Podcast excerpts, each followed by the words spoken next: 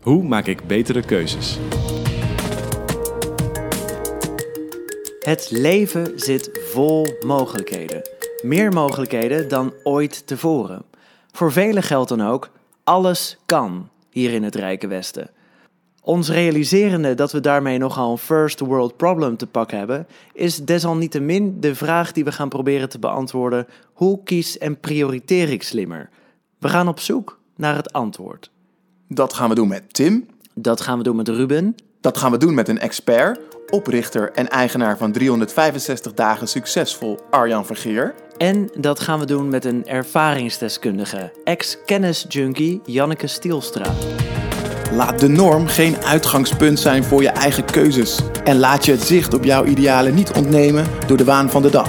Ontwerp je leven zoals jij dat wilt leven. Wij, Ruben Klerks en Tim Daalderop, gaan in onze podcast samen met experts en ervaringsdeskundigen op zoek naar de antwoorden op de belangrijkste hoe-vragen rond het ontwerpen van je ideale leven. Hoe geef ik richting aan mijn leven? Hoe kan ik beter keuzes maken en prioriteren? Hoe verzamel ik de juiste mensen om me heen? De Lifestyle Design Podcast. Leef zoals je wilt.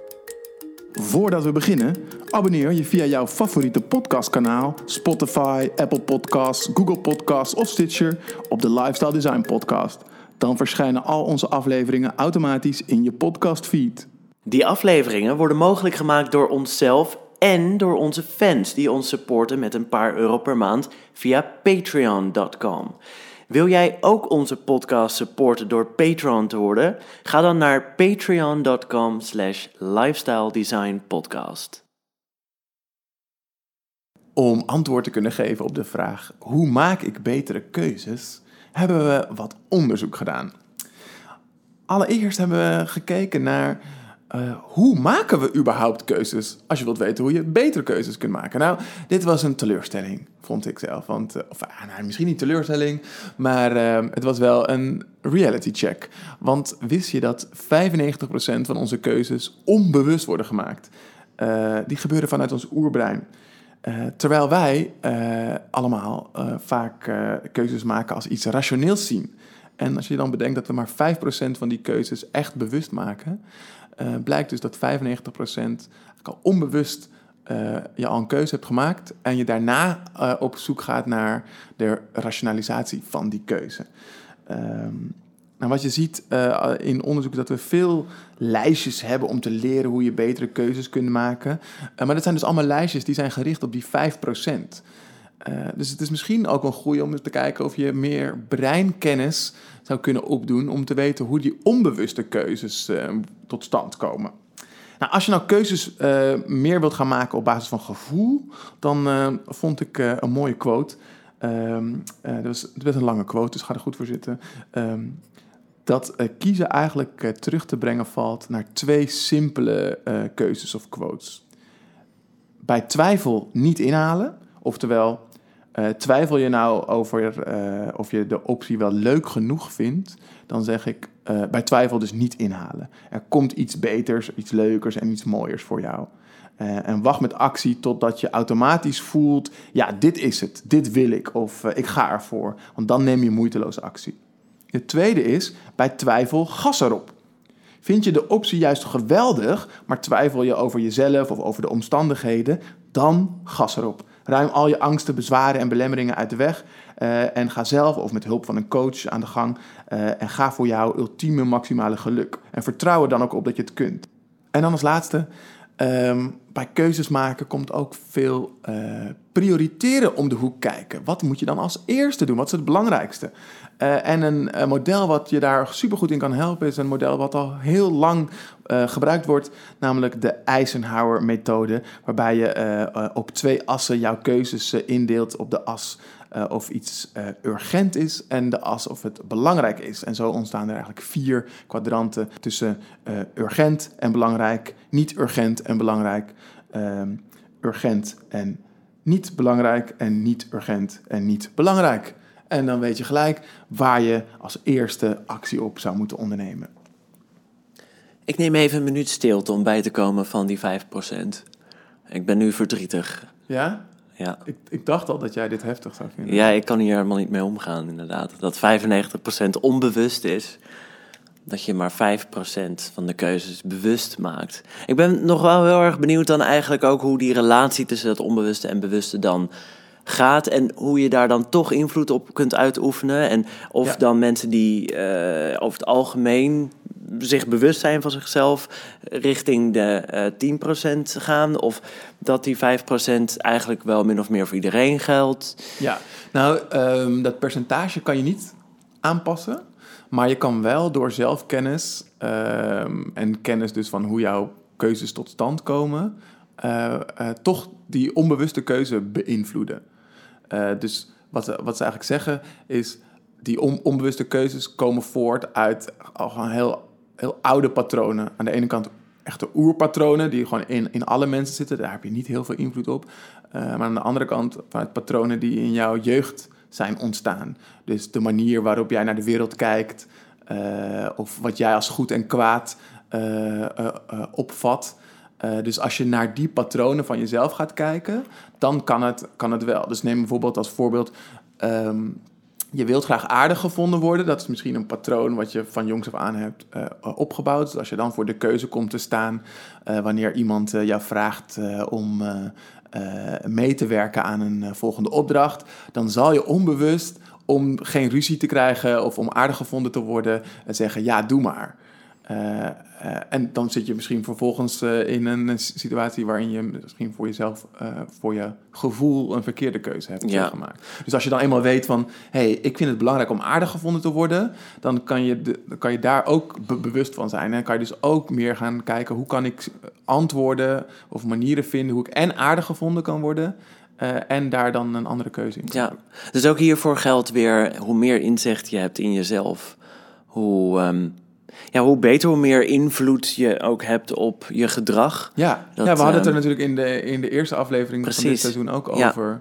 Ja. Dat die zelfkennis wel een goede start is. En specifiek hiervoor geldt denk ik wel dat je hier wel veel werk voor moet verrichten om die lang ingesleten patronen bloot te leggen en goed na te denken over hoe- in wat voor gedrag resulteert dat dan Ja, eh, en hoe kan ik daar verandering in aanbrengen. zeker. Ja, en misschien ook nog wel, misschien moet je bijna niet eens willen nastreven om die onbewuste keuzes te veranderen, maar je veel eerder bewust van zijn dat een keuze niet definitief is.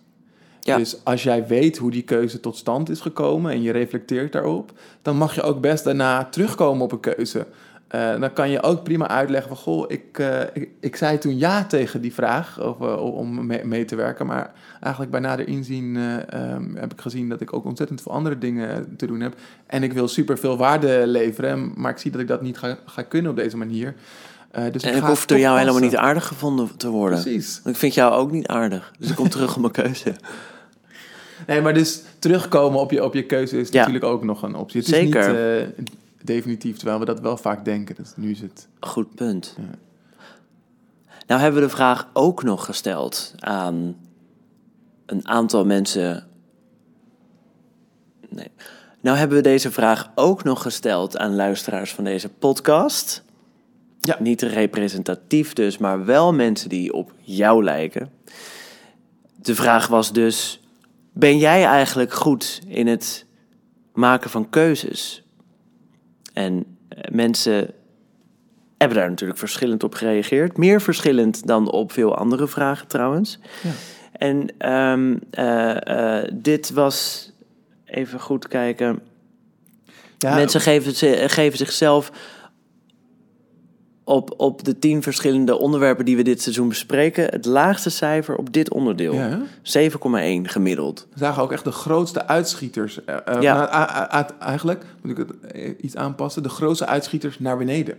Ja, Dus ook echt tweeën en drieën die mensen zichzelf geven als het gaat over Ja. prioriteren en keuzes maken. ja. ja, en geen tienen. Nee. Volgens mij het enige onderdeel. Nou, nee, er is nog één ander onderdeel, geloof ik. In ieder geval, niemand vindt zichzelf hier exceptioneel goed in. We gaan straks eh, spreken met Arjan Vergeer van 365 Dagen Succesvol. Maar voordat we dat gaan doen, eh, hebben we nog een boekentip voor je. En die boekentip gaat ook over dat maken van die onbewuste keuzes. Of dat onbewust keuze. Hebben we nog een boekentip voor. En die boekentip gaat ook over eh, het maken van keuzes en over hoe dat brein werkt. Ehm, Daniel Kahneman schreef het superdikke boek Thinking Fast, Thinking Slow. Dus over hoe we bewust en vooral onbewust keuzes maken en over wat voor irrationele wezens we eigenlijk zijn. Super dik boek. Weet waar je aan begint?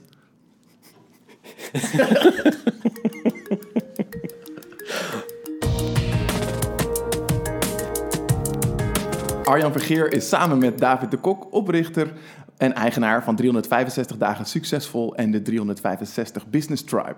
Samen schrijven ze boeken en geven online en offline programma's over succesvol en gelukkig leven, betekenisvol ondernemen en geweldige relaties. Van hun boeken over succes, geluk en relaties zijn meer dan 120.000 exemplaren verkocht. Samen met de altijd druk bezochte events maakt dat 365 dagen succesvol een van de meest succesvolle merken op het gebied van persoonlijke ontwikkeling. Arjan, welke lastige keuze heb jij de afgelopen tijd gemaakt en hoe heb je dat aangepakt? Welke lastige keuze heb ik de afgelopen tijd gemaakt? Jeetje, ik ervaar heel, heel weinig keuzes als uh, lastig. Dus ik zit erover na te denken wat dat dan, um, wat dat dan op korte, korte termijn geweest is.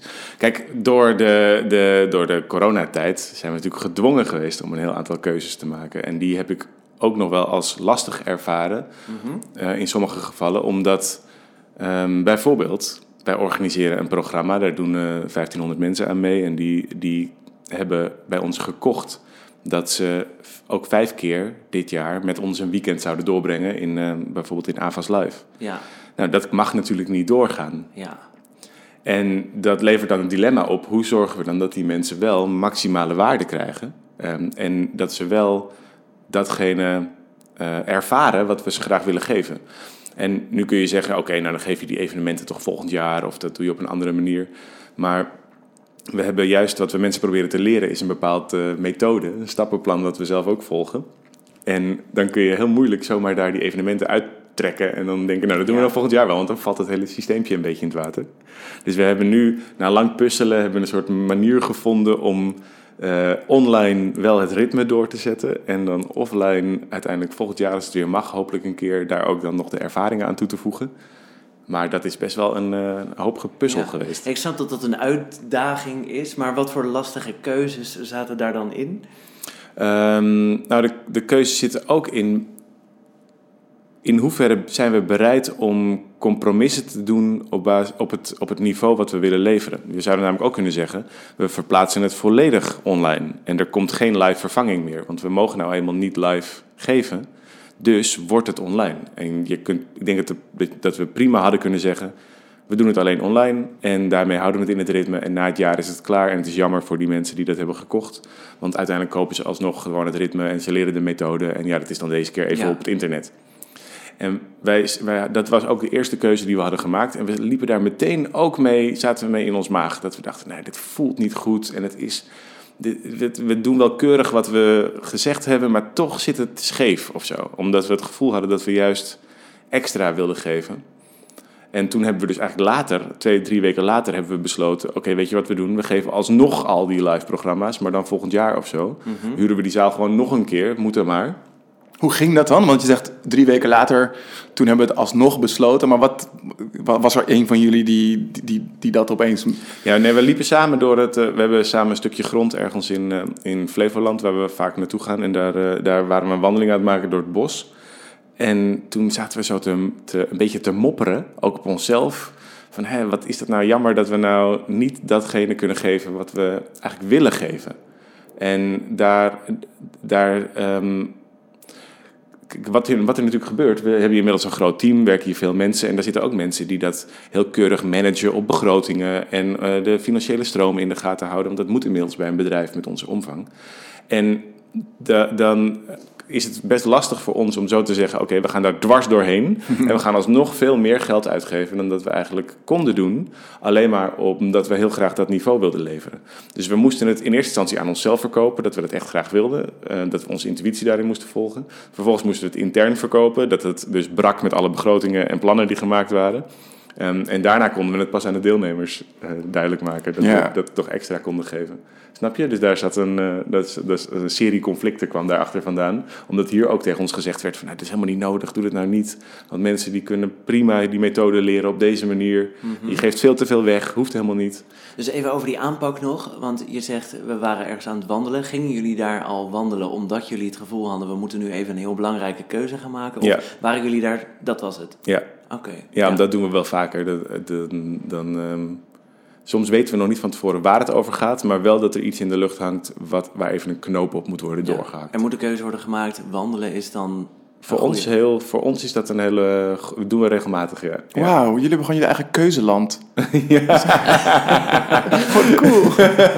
Als je het zo noemt, kun je er een pretpark over beginnen. Ja, Ja. ja, ja. ja, ja. The land of choices. Wauw, misschien wel een idee voor een volgende stap voor jullie bedrijf inderdaad. Ja, Keuze ja, dilemma's in je leven, kom een wandeling maken. Ja, ja. Nee, ik geloof daar heel erg in, maar dat, dat heeft natuurlijk ook ja, fysiologische effecten. Dat als je, eh, eh, die, toch, als je elkaar niet hoeft aan te kijken, maar als je samen onderweg bent, Ja. niet alleen doordat je manier dat je hersenen anders werken als je aan het wandelen bent, maar ook doordat je elkaar niet aankijkt, Ja. zit er ook een bepaalde veiligheid in alles wat je daarin met elkaar deelt.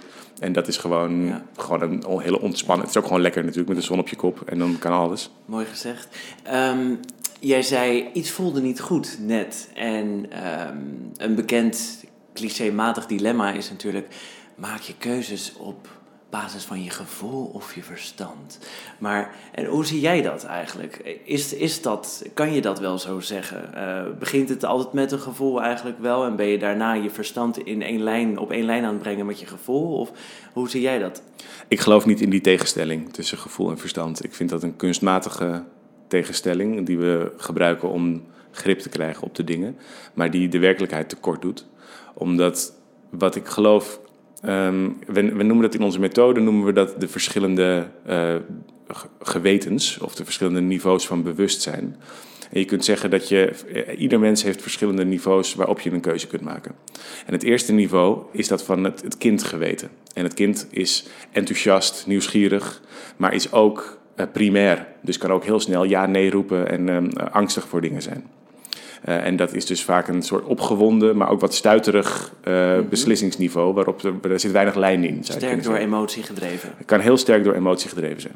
Het tweede niveau is dat van de ouder, of dat van de, de, de stem van, het, van de omgeving. De, de- ergens integreer je, in je, vaak in je eerste levensjaren, integreer je de stemmen van buiten in jezelf. Omdat je hoort dat je niet goed genoeg bent, of dat je bepaalde dingen niet kunt, of dat, dat, dat je maar normaal moet doen. En, en langzamerhand wordt dat je eigen stem. En kies je er dus voor om niet, eh, niet uit te reiken of niet iets bijzonders te doen, want je denkt, ja, weet je, voor je het weet word ik afgewezen. Dus dat is de stem van de omgeving. En veel mensen leven op dat bewustzijn, zeg maar, zo goed mogelijk aanpassen om niet te worden afgewezen. Wat natuurlijk logisch is, want weet je, evolutionair gezien, als je buiten de groep valt, heb je een probleem. Dan ga je dood. Zo was het natuurlijk Ja. jarenlang. En dus doen we er alles aan om er maar bij te blijven horen.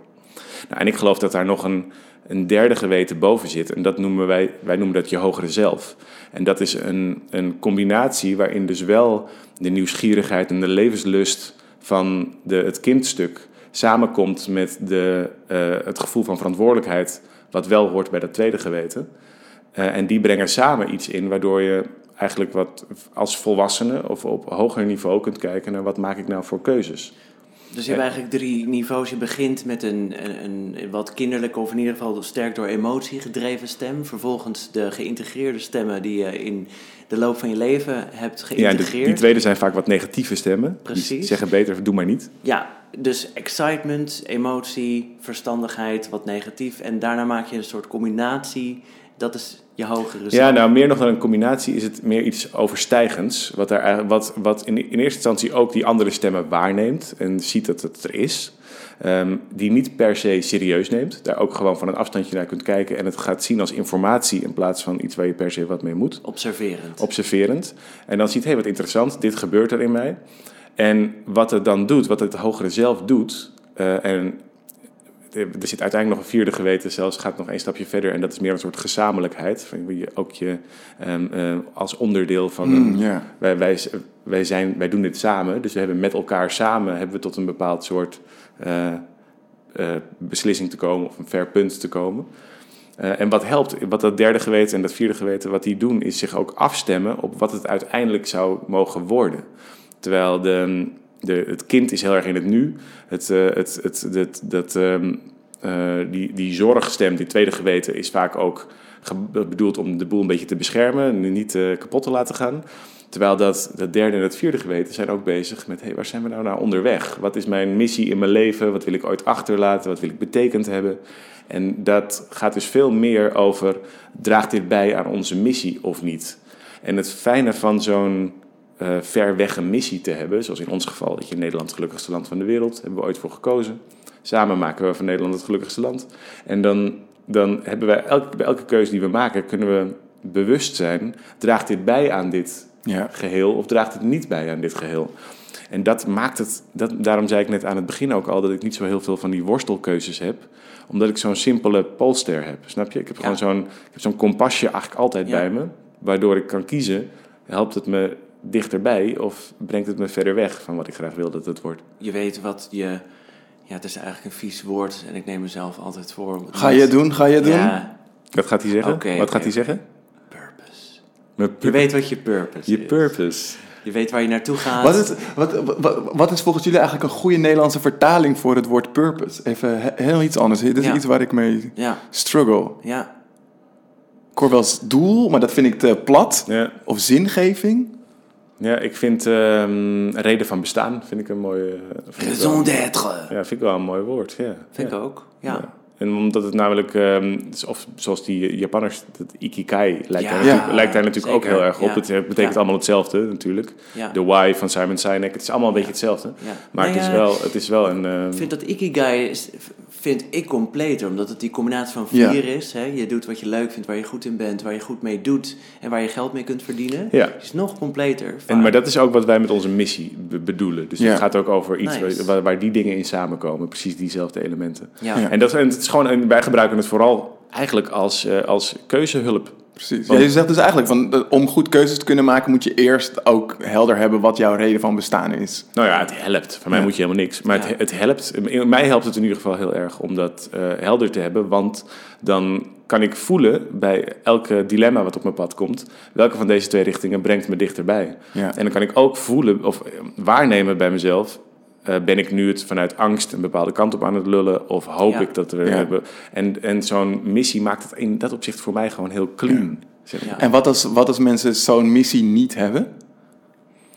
Eh, nou, dan zou ik je altijd van harte uitnodigen om dat onderzoek te doen bij jezelf. Want dat is heel... eh, eh, Onderzoek naar die missie. Ja, Ja. ja, het kan ook zijn dat je daar alleen maar een besluit voor hoeft te nemen, omdat je het eigenlijk al wel voelt in jezelf.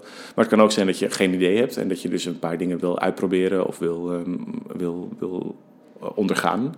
Eh, omdat het ten eerste ook gewoon een hele interessante zoektocht is en heel veel over jezelf leert. Ja. En ten tweede, als je hem dan eenmaal gevonden hebt, dan is dat gewoon een fijne, het is een heel fijn kompas. Ja. Dus ik zou het iedereen aanraden. En is die altijd leidend? Ik bedoel, in hoeverre moet je dan nog luisteren naar dat kind in jezelf dat ook wel echt iets te vertellen heeft en al die geïntegreerde stemmen die ook wel echt iets te vertellen hebben? Wat nou als je missie helemaal niet strookt met al, wat al die stemmen tegen je zeggen? Ja, dan geloof ik niet dat het, je, dat het je eigen missie is. Dan heb je een constructie gemaakt van buitenaf. Want als het goed is, is het een geïntegreerd geheel.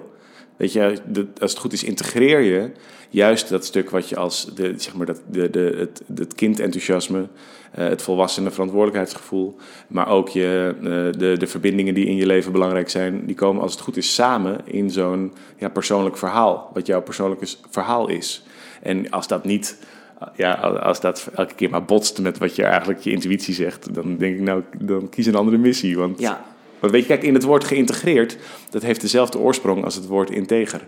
En dat betekent, dat is, het is geen toeval natuurlijk, want dat betekent dat als het niet een geheel is, als het niet, één, als het niet samenkomt, kan het ook niet echt zijn. ja. Snap je? Dus dat, is- dat, ja, voor mij voelt dat heel logisch, Ja. maar misschien is het wat abstract allemaal. Dus zo. in je ikigai of je purpose of je raison d'être of hoe je het ook wil noemen, zit als het goed is niet, geen conflict. Geen groot conflict, dat moet wel harmonieus Nee, het, klon, het kan wel conflicteren natuurlijk met de belangen op dat moment. Dus, Mm, ja. dus er zijn wel korte termijn belangen die, de- die aan de lopende band botsen met zo'n missie. Van, ga ik hier nou wel of geen tijd in investeren? Ga ik nou wel of niet deze relatie belangrijk maken? Ga ik nou wel of niet hier geld voor... En, dat, en, ja, dat, en dan helpt het juist heel erg. Ja. En ehm, zeg maar, dit, dit gaat over bijna existentiële keuzes. eh, Ja, lekker hè? Ja, ja, ja. Maar ik kan me ook voorstellen, ik kan me heel goed voorstellen, want ik maak het zelf ook dagelijks mee, dat je zo'n overvloed aan keuzes hebt. Eh, nou, ik kan me voorstellen, in, in jullie geval ook, dat je, als, het, als, het, als je eenmaal op dat pad bent, Mhm. dan komen er ook meer mogelijkheden en dus ook meer keuzes. Hoe ga jij om met die overvloed aan keuzes? Ehm, ja, ik zit er even over na te denken hoe ik dat ervaar. Maar dat, voor mijn gevoel kies ik niet zo heel veel. Maar dat komt misschien omdat het niet zo... ehm, niet zo'n ik ervaar het niet zo als een activiteit. Veel mensen, ik, dat zie ik ook wel in mijn omgeving... voor veel mensen zijn heel veel keuzes ook worstelingen. Omdat je elke keer het gevoel hebt dat je ook iets afwijst... of omdat je twijfelt of je wel de goede keuze maakt. En dan kan elke keuze kan een, eh, een soort mentale exercitie worden. Een, een, heel, een hele uitputting in veel gevallen zelfs. En voor mij voelt het juist. Het vo- voelt veel meer als het volgen van de stroom of zo. Uiteindelijk, kijk, je kunt. eh, stel je voor dat je in een rivier ligt, ik zeg maar wat. En, je kunt in die rivier kun je kiezen om eh, tegen de stroom in te zwemmen. Je kunt ook heel hard gaan zwemmen met de stroom mee, omdat je eigenlijk sneller wil dan de rivier. Je kunt je elke keer proberen vast te grijpen aan de takken die in het water hangen, aan de zijkanten. Dat zijn allemaal kleine keuzes die je kunt maken. Ehm, omdat je twijfelt of je wel eh, bij, bij op het goede punt uitkomt met die hele rivier. Maar als je één keer de keuze hebt gemaakt dat je in de goede rivier ligt, hoef je daarna eigenlijk helemaal niet zoveel keuzes meer te maken. Dan dobber je gewoon mee, kun je op je rug liggen, een beetje genieten van het uitzicht. En dan kom je uiteindelijk precies op de plek waar je wilt zijn. En wat veel mensen niet doen, is de goede rivier kiezen in hun leven. En dan zijn ze dus de hele dag druk met allemaal van die kloterige rotkeuzes ke- ke- keuzes die tussendoor komen. Om- Of je wel op de goede plek zit, of je wat Ja. dat moet doen, dit moet doen, of je daar je tijd, ja, je geld, daar je energie aan moet besteden.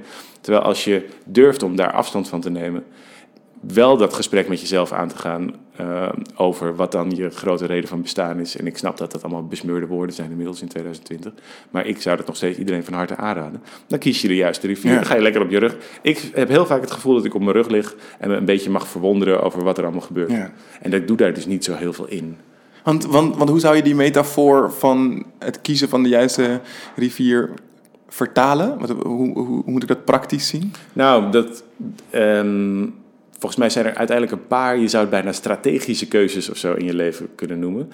Dus wat is zo'n zo'n eh, missie? Waar wil je je leven aan wijden? Dat is een belangrijke vraag. Dus Maar- welke rivier? Of is dat Ja, anders? welke, wat ga ik met mijn leven doen? Wat ga ik met mijn talenten doen? Wat ga ik met mijn energie doen? Wat Ja. ga ik, welk, welk probleem ga ik oplossen of zo? Wat ga ik beter maken in de En wereld? dus in welke rivier spring je dan? Ja, dat is, een, zo'n riv- dat is een belangrijke rivierkeuze, zou je kunnen zeggen. Om maar even in die hele metafoor... Ja. Ik weet niet of rivierkeuze nou een woord is, maar je snapt wat ik bedoel. We zijn erin gesprongen, dus Ja, we we gaan door. we gaan door. Maar een tweede rivier ding, een tweede, goed. Kijk, tweede, een tweede keuze die veel mensen ook niet bewust maken, is welke mensen zich, welke mensen liggen er in diezelfde rivier. En daarom zijn er heel veel conflict en ook heel veel energiezuigers en heel veel gedoe en eh, miscommunicatie en stress. Je krijgt nooit stress van je werk, maar je krijgt stress van je leidinggevende. Die vindt dat je je werk anders moet doen. Of van die collega met wie je dat moeilijke gesprek niet durft te voeren. Of van, je, dus, of van die stemmen in jezelf die vinden dat je, dat je het niet goed genoeg bent. En dat heeft dus heel veel te maken met de omgeving waar je je in eh, bevindt. En ik geloof als je een combinatie maakt van enerzijds een inspirerende missie waar je graag onderdeel van wil zijn. eh, Dus in ons geval Nederland het gelukkigste land van de wereld. En je kiest vervolgens ervoor om je te omringen met mensen waar je graag bij bent. Waar je energie van krijgt, waar je van kunt leren, waar je het leuk mee hebt. eh, waar het ook een beetje vanzelf mag gaan. Weet je? Ik geloof helemaal niet zo dat relaties altijd per se heel hard werken moeten zijn. Dan, dan, dan heb je volgens mij 99% van alle stressveroorzakers in je leven heb je opgelost. En precies die twee dingen denken mensen heel weinig over na. Van in welke omgeving wil ik onderdeel van zijn? Want ja, je hebt nou eenmaal een vriendengroep, of ja, je hebt nou eenmaal collega's, of ja, je hebt nou eenmaal. En wat is, de, wat is hetgene waar ik mijn leven aan wil wijden? En als je die twee grote keuzes maakt, heb je daarna denk ik een stuk minder keuzes te maken en zijn ze ook een stuk makkelijker.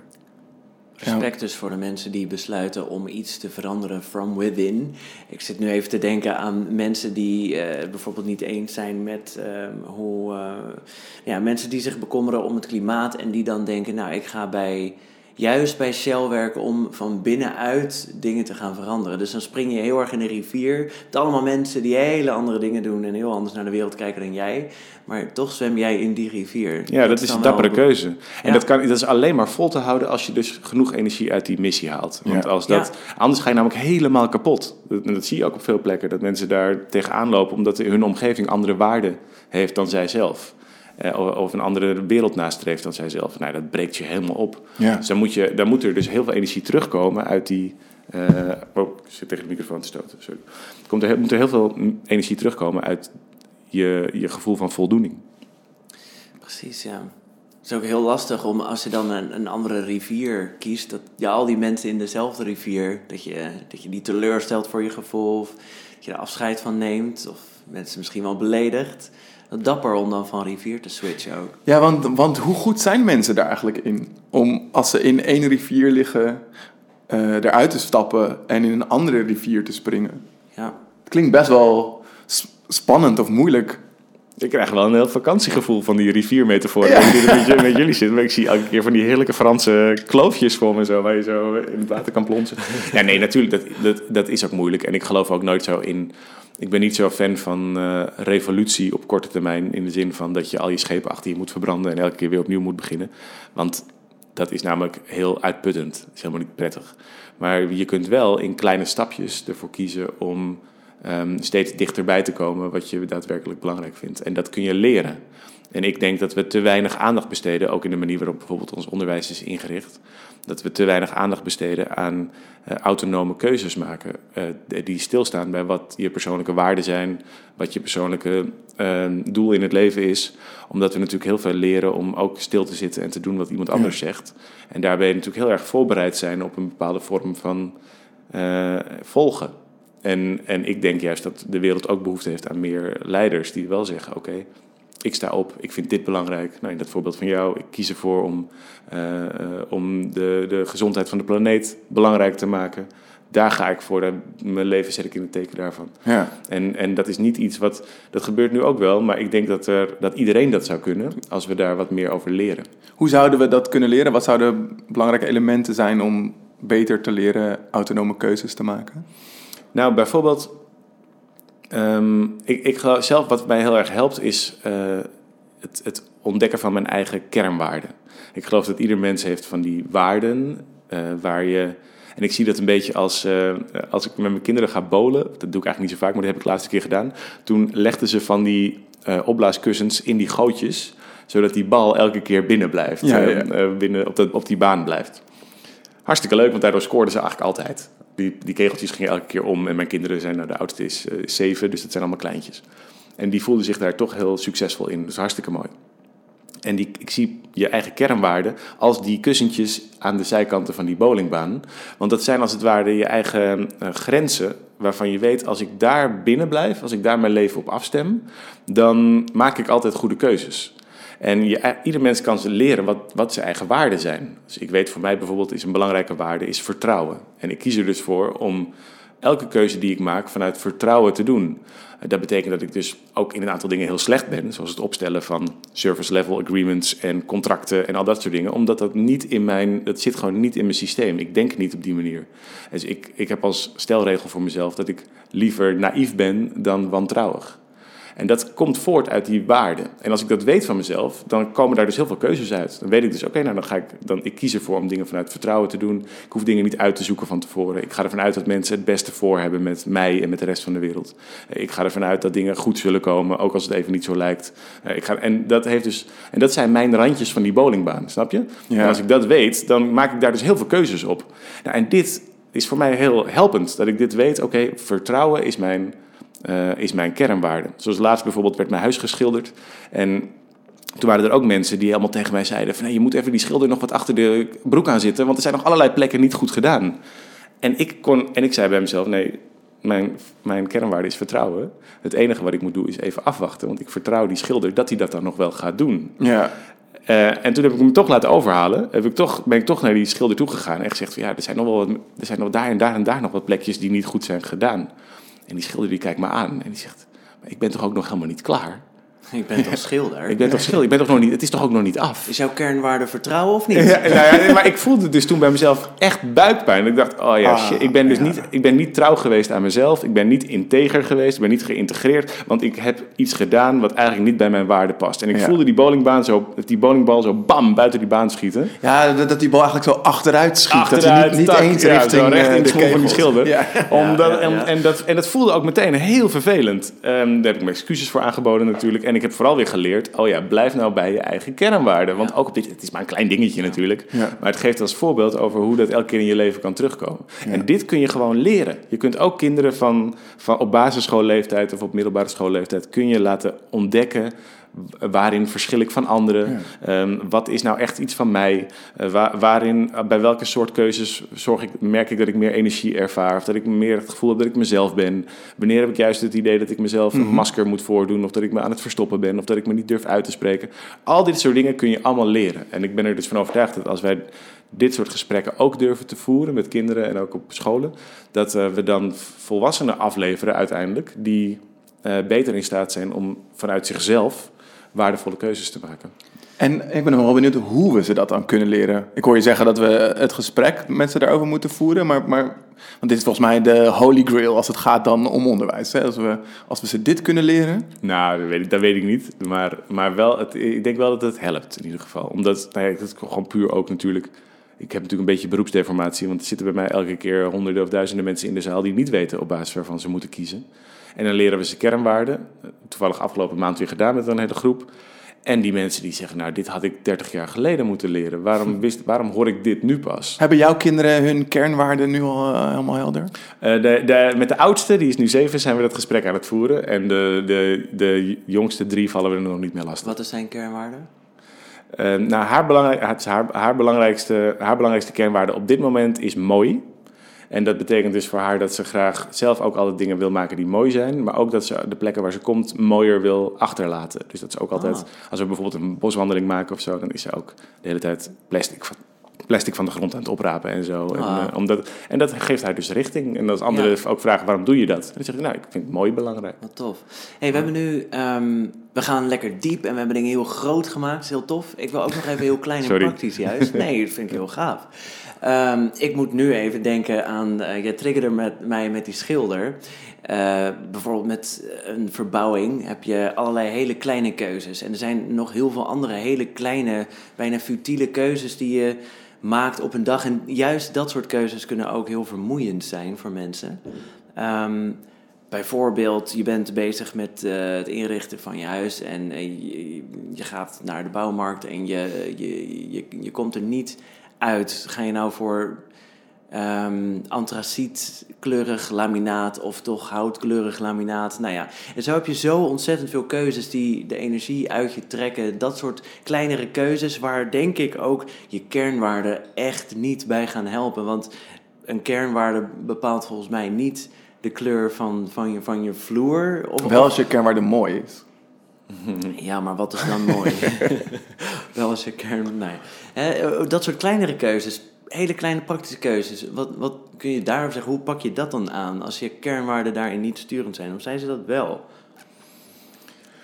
Ehm, jeetje, kijk, de, ik, ik denk dat het wel kan helpen. Een andere kernwaarde van mij, ieder mens heeft zo drie tot vijf van dat soort waarden. En een andere kernwaarde van mij is lichtheid. En dat betekent, dat, het me, dat betekent in dit geval ook dat ik gewoon niet zwaar til aan dit soort keuzes. Er zijn gewoon in je leven een paar belangrijke keuzes en de, de rest van de keuzes zijn niet zo belangrijk. Dus of het nou antraciet wordt of beige, Ja, maar jij moet toch die vloer gaan kiezen. ja, nou, dan kies je er dus één. Dan, dan En gooi, nou je, en- gooi je dobbelsteen. nou, dat is, nou, dat doe ik. Kijk, dus één is, het maakt me niet zoveel uit. Dat scheelt heel erg. Heel veel dingen maken namelijk gewoon niet zoveel uit. We, we, we maken keuzes moeilijk omdat we er hele hoge eh, verwachtingen van hebben. Dat die ons al dan niet gelukkig of ongelukkig maken. Maar werkelijk waar, of je zo meteen in je bank in je, hui- in je huis zit en dat ding is antraciet of beige. Ja, dan ga je uiteindelijk niet een gelukkiger of minder gelukkig leven doorleiden. Dus het maakt ook niet zo heel veel uit. Dat is één. Het helpt volgens mij voor heel veel keuzes gewoon te zeggen dat ze niet zo belangrijk zijn als dat je erover doet. Best wel wat meer relativering kan heel erg helpen. Tweede, wat helpt, en dan gaat, kom je eigenlijk weer terug op die rivier met de juiste mensen waar we het net over hadden. Als je het niet weet, dan is de vraag niet hoe, maar wie. En die vraag wordt veel te weinig gesteld. Als je slecht bent in het maken van keuzes, laat dan lekker iemand anders die keuze voor je maken. Want als je het namelijk echt belangrijk had gevonden, had je zelf echt wel geweten dat het antraciet moest zijn, omdat je dat een stuk mooier vond dan beige. Als je niet kan kiezen, doet het er blijkbaar niet zoveel toe. Laat iemand anders kiezen. Dus, Maar wie dan? Nou ja, dat, weer maken. ja, dat is, het. maar dat, kijk, dat is de, als je de wie-vraag. Volgens mij, heel veel mensen hebben het idee, leven in het idee dat ze het zelf moeten oplossen in hun leven. En dat komt ook omdat ook weer bijvoorbeeld op school, je doet heel veel dingen samen in groepjes. En op het moment dat je dan een toets moet maken, worden alle tafeltjes uit elkaar geschoven en ben je op jezelf aangewezen. Moet je het alleen doen. Wat leren we daarvan? Op het moment dat het er echt toe doet, moet je het alleen doen. Op alle momenten die belangrijk voor je zijn, zoals de toets, ben je op jezelf aangewezen. Dat is volgens mij gewoon helemaal niet waar. Dat, Nee. klopt, dat klopt gewoon niet. En daardoor eh, is het voor veel mensen ook moeilijk om om hulp te vragen, moeilijk om dingen samen te doen, zich moeilijk ook om zich over te geven aan een besluit van een ander. En in de relatie die ik met David heb bijvoorbeeld, we hebben natuurlijk heel veel van dat soort keuzes te maken in het runnen van een bedrijf. Maar we stemmen, denk ik, 90% niet af. Omdat één, we hebben die missie, waardoor we eigenlijk min of meer in dezelfde hoek keuzes maken. Maken we toch opeens een andere keuze, dan is onze definitie, oké, nou dat heeft hij dan al gekozen, prima. Ik had misschien iets anders gekozen, maar het is al gekozen. Dus we gaan gewoon weer verder. En, dat is, dat, ja, dat, en thuis doe ik dat ook. Mijn liefje is dus bij ons thuis degene die bepaalt of het antraciet of beige wordt. Die heeft daar veel meer oog voor, die vindt dat leuk. Dat kost haar ook geen energie, want ze krijgt er energie van. Ja. Nou, ik denk er dus geen seconde over na. En ik kom thuis en dan is het een andere kleur. En dat is heel lekker. Dus kies mensen om je heen die, eh, op wiens keuzes je durft te vertrouwen. En vraag het gewoon aan hen en doe dan wat ze zeggen. Kan je dan ook beter naar één iemand gaan? Want ter voorbereiding van deze aflevering kwam ik een aantal valkuilen tegen. En eentje daarvan herken ik wel. En dat als je voor, om advies vraagt. Je zit ergens mee en dan vraag je een aantal vrienden om advies. En dan krijg je allerlei verschillende adviezen. En dan denk je, jezus. Die Ja. totaal tegen elkaar Ja, indrijven. ja, ja, ja, ja. Kan je dan beter één iemand vragen dus? Of Ja, één iemand die jouw waarde snapt en jouw missie snapt, dat kan heel erg helpen. En je hebt jezelf ook gewoon in de gaten te krijgen. Want wat je vaak doet namelijk is, je denkt dat je om advies vraagt, maar in werkelijkheid vraag je om goedkeuring voor een keuze die je onbewust al hebt gemaakt. Je hebt, voorkeur, je hebt voorkeur voor een bepaalde keuze. Alleen die keuze is te spannend of die is te controversieel of daar zitten nare consequenties aan. En daarom ga je net zo lang doorvragen tot je voldoende eh, munitie uit je omgeving hebt gehaald om alsnog die keuze te maken. En als je dat eenmaal doorkrijgt bij jezelf, dan heb je niet al die afstemming meer nodig. En je kunt beter één significant other hebben, Ja. zeg maar een soort eh, uitbesteed geweten. een riviergenoot. Ja, een riviergenoot. En daar, eh, de, nou, daar vraag, dat is mijn spiegel, daar vraag ik het aan. En als die dat zegt, dan doe ik dat, want ik vertrouw hem of haar. En, en zij heeft het beste met mij voor. En dat is gewoon zo. Iedereen kan dat hebben. Dat kan, kan je levenspartner zijn, een compagnon, een hele goede vriend, een zus. Maar iedereen heeft zo iemand die, met wie je dit kunt, ehm, zo'n relatie kunt opbouwen. Ja. En Ja. dat is gewoon, het is, weet je, kijk, je, je, kunt, je, ken, je kent jezelf vaak slechter dan dat de mensen om je heen je kennen. En dus kun je beter plaatsnemen in het klaslokaal van je geliefde, zeg maar. Of beter plaatsnemen in het klaslokaal van je vrienden. Als die iets tegen je zeggen over wat je zou moeten doen, kun je vaak maar beter luisteren dan denken dat je het zelf beter moet weten. Omdat zij kennen je beter. Ze kennen je beter dan dat je jezelf kent. Ja. En dat is gewoon heel, ehm, nou ja, de- ja, dan wordt keuze, kiezen wordt gewoon makkelijk. Ik vind het wel een mooie con- conclusie. Dat we, we zijn de hele tijd gefocust op die keuzes maken. En ik betrap mezelf daar ook op als dat het een proces is wat ik moet doen, zelf. Maar dat we dus eh, gewoon vaker zouden moeten kijken van... kan je ook andere mensen betrekken in die Nou keuzes? ja, maar echt, ik zit ook na te denken, waar gaat mijn hele statement nou over? Maar mijn statement gaat ook over dat je leert, aan de ene kant leert leider, leiderschap te nemen, want je wil een bepaalde richting kiezen, een rivier kiezen, zoals we dat in deze metafoor elke keer terug laten komen. En daarna wil je vooral ook volgen. En de- we leven natuurlijk in een heel erg individualistisch, ik-gerichte zelfhulpmaatschappij, waarin iedereen maar de hele tijd zelf moet kiezen, alles, je eigen keuzes allemaal superbelangrijk zijn en je zelfs je avondeten op Instagram zet. Terwijl ik denk, ja, je kunt ook volgen wat er gewoon gebeurt. En als je je omringt, als je voor jezelf weet, hier wil ik graag heen, en ik omring me met mensen waar ik op vertrouw en waar ik het fijn mee heb, dan kun je vervolgens volgen wat er gebeurt. En dan ontvouwt zich uiteindelijk vanzelf jouw leven zoals je dat graag wilt. En dan verdwijnen gewoon heel veel van dat soort, vaak ook een beetje narcistische, moeilijk doenerige keuzes, die gewoon niet zo heel belangrijk zijn. En ehm, ik gun iedereen dat ze met wat minder na hoeven te denken over welke kleur het precies allemaal wordt, omdat het Weet je, leef gewoon. En eh, Ja. je weet het toch niet. Ja, control freaks opgelet. ja, ja, nou ja, ja, voor mij helpt dit heel, heel erg. En Ja. daardoor, daarom kom ik terug met waar ik bij begon. Dat ik dus niet zo heel vaak ervaar dat ik conflict in mijn keuzes tegenkom. Omdat dit is hoe ik het doe. Ik heb een rivier gekozen, mensen gekozen. En sindsdien drijf ik mee. En eh, nou ja, dat brengt ons hier nu aan tafel. Ja, gaaf. Goeie conclusie, denk Ja, ik. toch? Zijn er nog ehm, keuzes die je ooit nog hoopt te kunnen maken? Eh, ik hoop dat, ik, dat er ooit een dag komt dat ik dapper genoeg ben om een kinderboek te gaan schrijven. Dat wil ik eigenlijk heel graag. Is al een, ik lees Ah. nu Roald Dahl vol, voor aan mijn kinderen.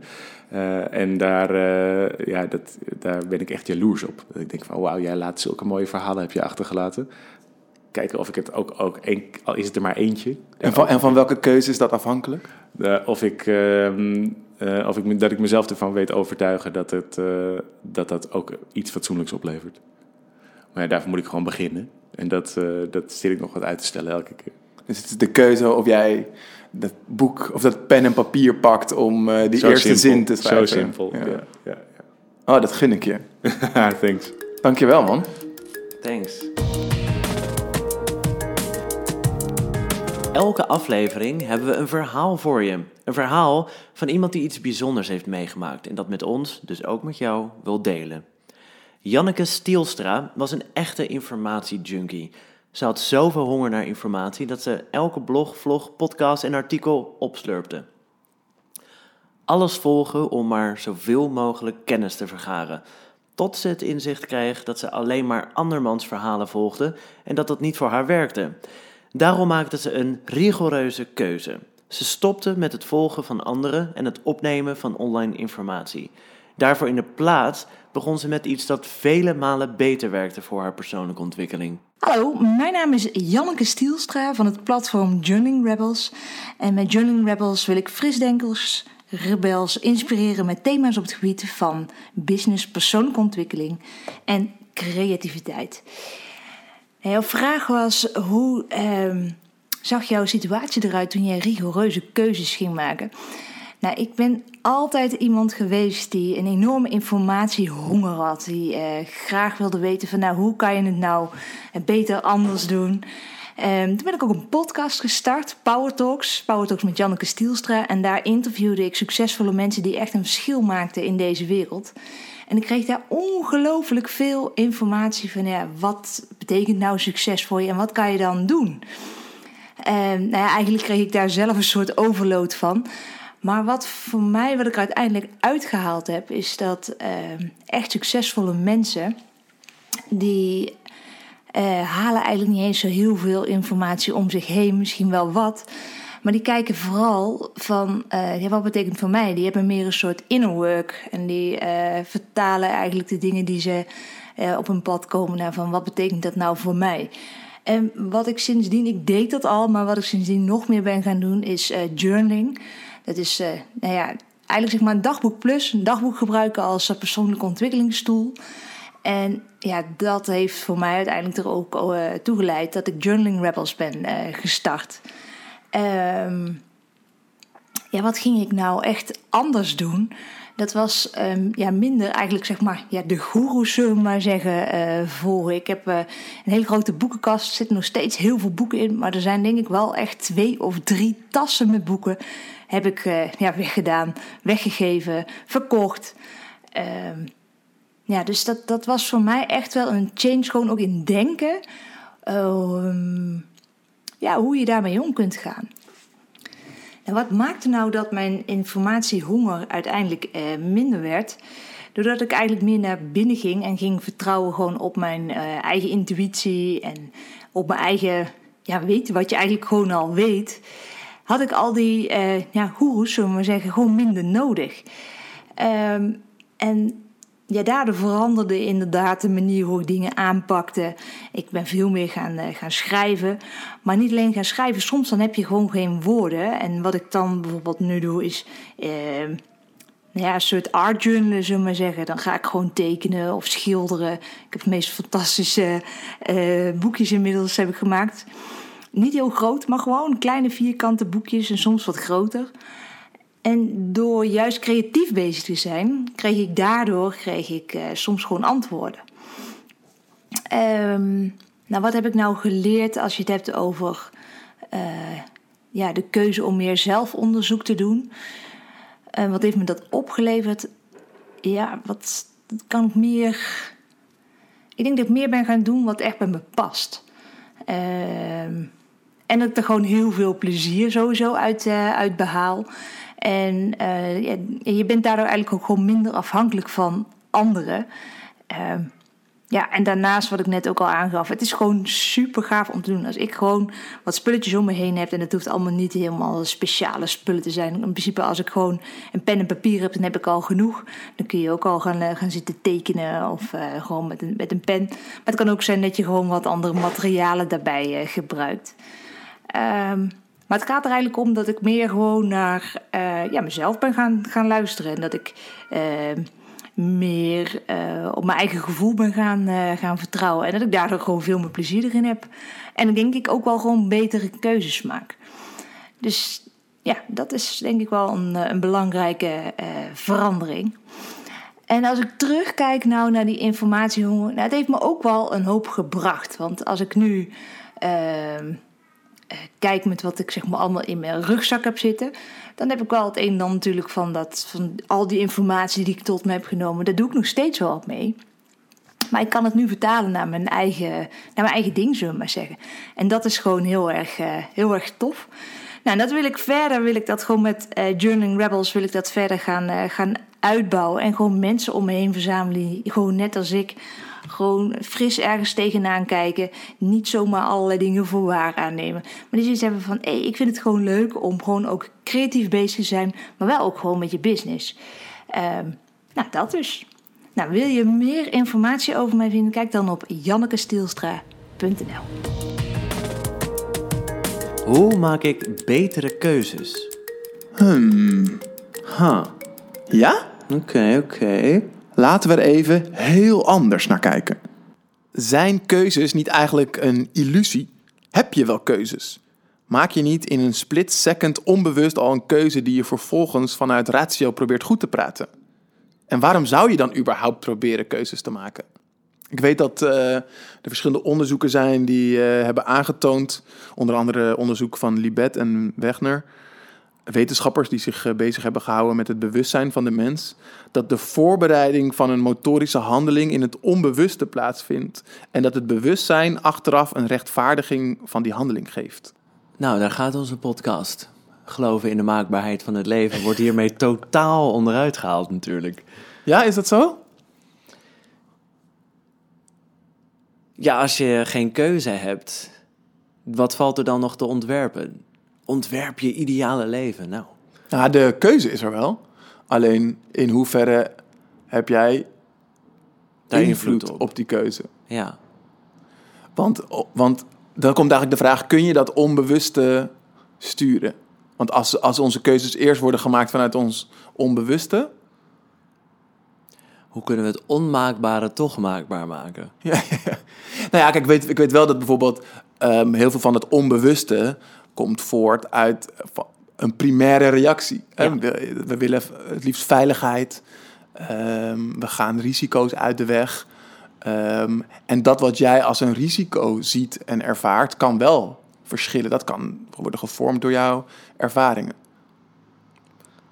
Dus als je ervoor zorgt dat je de juiste ervaringen opdoet, waardoor je onbewuste dichter komt te liggen bij dat wat je bewust zou willen kiezen, maar waarvan je weet dat dat niet mogelijk is, dan kom je uiteindelijk toch meer uit op dat wat je op een bewust niveau hoopt dat er gaat gebeuren. Ja, dat zou mijn gedachte zijn als ik halstarrig vasthoud aan het principe van de maakbaarheid van het leven. ja, maar als we het inderdaad aan een andere kant bekijken, ja. Um, ja, maar ik denk dus dat als jij het niet doet, als jij niet nadenkt over die keuzes en reflecteert op die keuzes, dat andere mensen het ook doen. Bijvoorbeeld, marketeers zijn daar heel erg goed in. Mhm. Die, die spelen ook in op dat soort basisprincipes Hè, die zetten dus overtuigingsprincipes in, omdat ze weten dat ze die hele primaire behoeftes van mensen inspelen. Waarom is Apple zo'n populair merk? Omdat je erbij wil horen. Als jij niet als designer ook een MacBook hebt, ja, dan ben je gewoon eigenlijk een mindere designer. Dus als dat de onderliggende boodschap is die zij uitdragen, ehm, en jij daar onbewust door beïnvloed wordt. Dus dat kan je toch maar op één manier onderbreken of, op, of stopzetten door te kijken naar, hè, maar waarom vind ik dat dan? Ja, is dat dan inderdaad misschien de sleutel tot toch ergens wel kunnen kiezen? Dat je ehm, door te reflecteren ehm, jezelf als het ware beschermt tegen dat soort tot je reptiele brein doordringende, vaak angstvoedende, manipulerende boodschappen. Ja. ja, misschien dat je wel kan zeggen dat je in dat moment niet kan kiezen. Of dat je niet een bewuste keuze maakt, het gaat onbewust. Maar dat je wel door te reflecteren op die keuzes terug kan komen. We zijn echt zulke control freak. Nu, en nu proberen we inderdaad voor te sorteren alvast op de onmaakbaarheid van het leven, zodat die alsnog maakbaar wordt. Ja, Ja, nou, zoals bijvoorbeeld ehm, eh, Daniel Kahneman van Thinking Fast, Thinking Slow zegt ook inderdaad dat je twee primaire breinprocessen hebt, waarbij de ene het snelle brein is en dat wordt gevoed ehm, inderdaad vanuit, dat, vanuit die primaire eh, kant. Dus dat, dat, dat zit al in je systeem en dat gaat vanuit een split second wordt, worden keuzes gemaakt. En je hebt je tweede, je wat tragere brein. Dat is degene die, waarin de reden zit. eh, waar, waarmee je dus eigenlijk goed praat wat je met dat eerste snelle brein hebt besloten.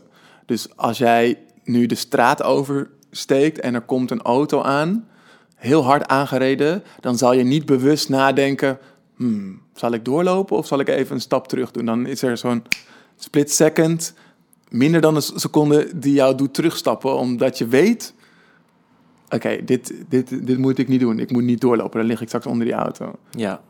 Maar in hoeverre gaat het op voor de onderwerpen waar wij het in deze podcast eh, over hebben? Dus bijvoorbeeld, wij hebben het nu over hoe je beter keuzes kan maken. We we stellen niet de vraag of je betere keuzes kan maken voor, bij het oversteken. Ja, ja, ja. Dat is eh, denk ik ehm, intuïtie, waarmee ik zelf in ieder geval bedoel dat wat er uit je onbewuste voortkomt. En je niet helemaal bewust kunt maken.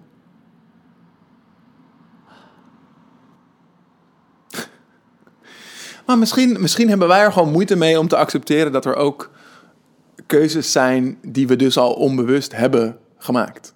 Ja, Maar misschien kunnen we ook meer erin berusten dat dat zo is. Als je ze daarna gaat onderzoeken. Dus als je. Niet dat je daarmee de keuze kunt beïnvloeden, maar je kunt Ja. wel beter begrijpen waarom Ja. je die keuzes maakt. Ja, want als je reflecteert op de mensen die je om je heen hebt verzameld en je bent daar tevreden over en je weet ook precies waarom je daar tevreden over bent, wat de rode draad is door al die mensen heen, dan kan je er ook op vertrouwen dat jij onbewust volgende keer als je allerlei nieuwe mensen in je omgeving hebt, ook weer bij dat soort mensen uitkomt. Ja. ja, en ook waarom, als je even iets negatiever bijvoorbeeld zou bekijken, waarom je toch steeds ook weer één of twee van die mensen om je heen hebt die misschien eh, je, je irritatie prikkelen. Want als je door gaat kijken, dan hebben ze waarschijnlijk ook iets wat jou wel dient, waar jij, waar jij wel iets aan hebt. Dus dan kan je dat ook beter begrijpen en accepteren. Ja. Dus het is weliswaar niet de juiste, of niet de volgorde die wij fijn vinden. Eerst onbewust en dan bewust. Maar het eh, onbewuste schakelt het bewuste niet helemaal uit, in ieder geval. Nee. Dan nog even dit. Wij, Ruben Klerks en Tim Daalderop, worden van weinig dingen zo blij als het maken van deze Lifestyle Design podcast. Hoewel wij als lifestyle designers al onze tijd beschouwen als vrije tijd, maken we deze podcast in onze vrije vrije tijd. Met andere woorden, we verdienen er niets mee. Dat vinden we eigenlijk wel fijn, want zo is onze podcast 100% vrij van adverteerders. Dat betekent dat wij kunnen maken wat wij willen maken en jij daarnaar kunt luisteren zonder dat je tussendoor van die irritante reclames hoort. Wil jij ons helpen de Lifestyle Design Podcast advertentievrij te houden en nog beter te maken met nog diepere gesprekken en nog toffere gasten? Support ons dan voor een klein vast bedrag per maand dat je zelf kiest op patreon.com slash lifestyle design podcast. Als dank voor je support krijg je, naast een nog betere en advertentievrije podcast, toegang tot exclusieve gesprekken met experts, ervaringsdeskundigen en onszelf. Vol tips, tricks en inzichten rond het ontwerpen van je ideale leven. Oh, en je krijgt een eervolle vermelding op onze website en een persoonlijk bedankje in onze eerstvolgende aflevering, als je dat wilt. Vond je dit een toffe aflevering? Vergeet je dan niet te abonneren op deze podcast. Gewoon hier op het kanaal waar je nu naar luistert. En we vinden het ook leuk met jou in contact te komen. Wat heb jij gehaald uit deze aflevering? Hoe heeft het jouw leven verbeterd? Deel het met ons. Mail ons op hallo at lifestyledesignpodcast.nl Volgende week gaan we op zoek naar het antwoord op de vraag: hoe ga ik om met tegenslag? Ja, dan spreken we met positief psycholoog Matthijs Steneveld. En horen we het verhaal van spreekexpert Pieter Vrijters. Tot volgende week.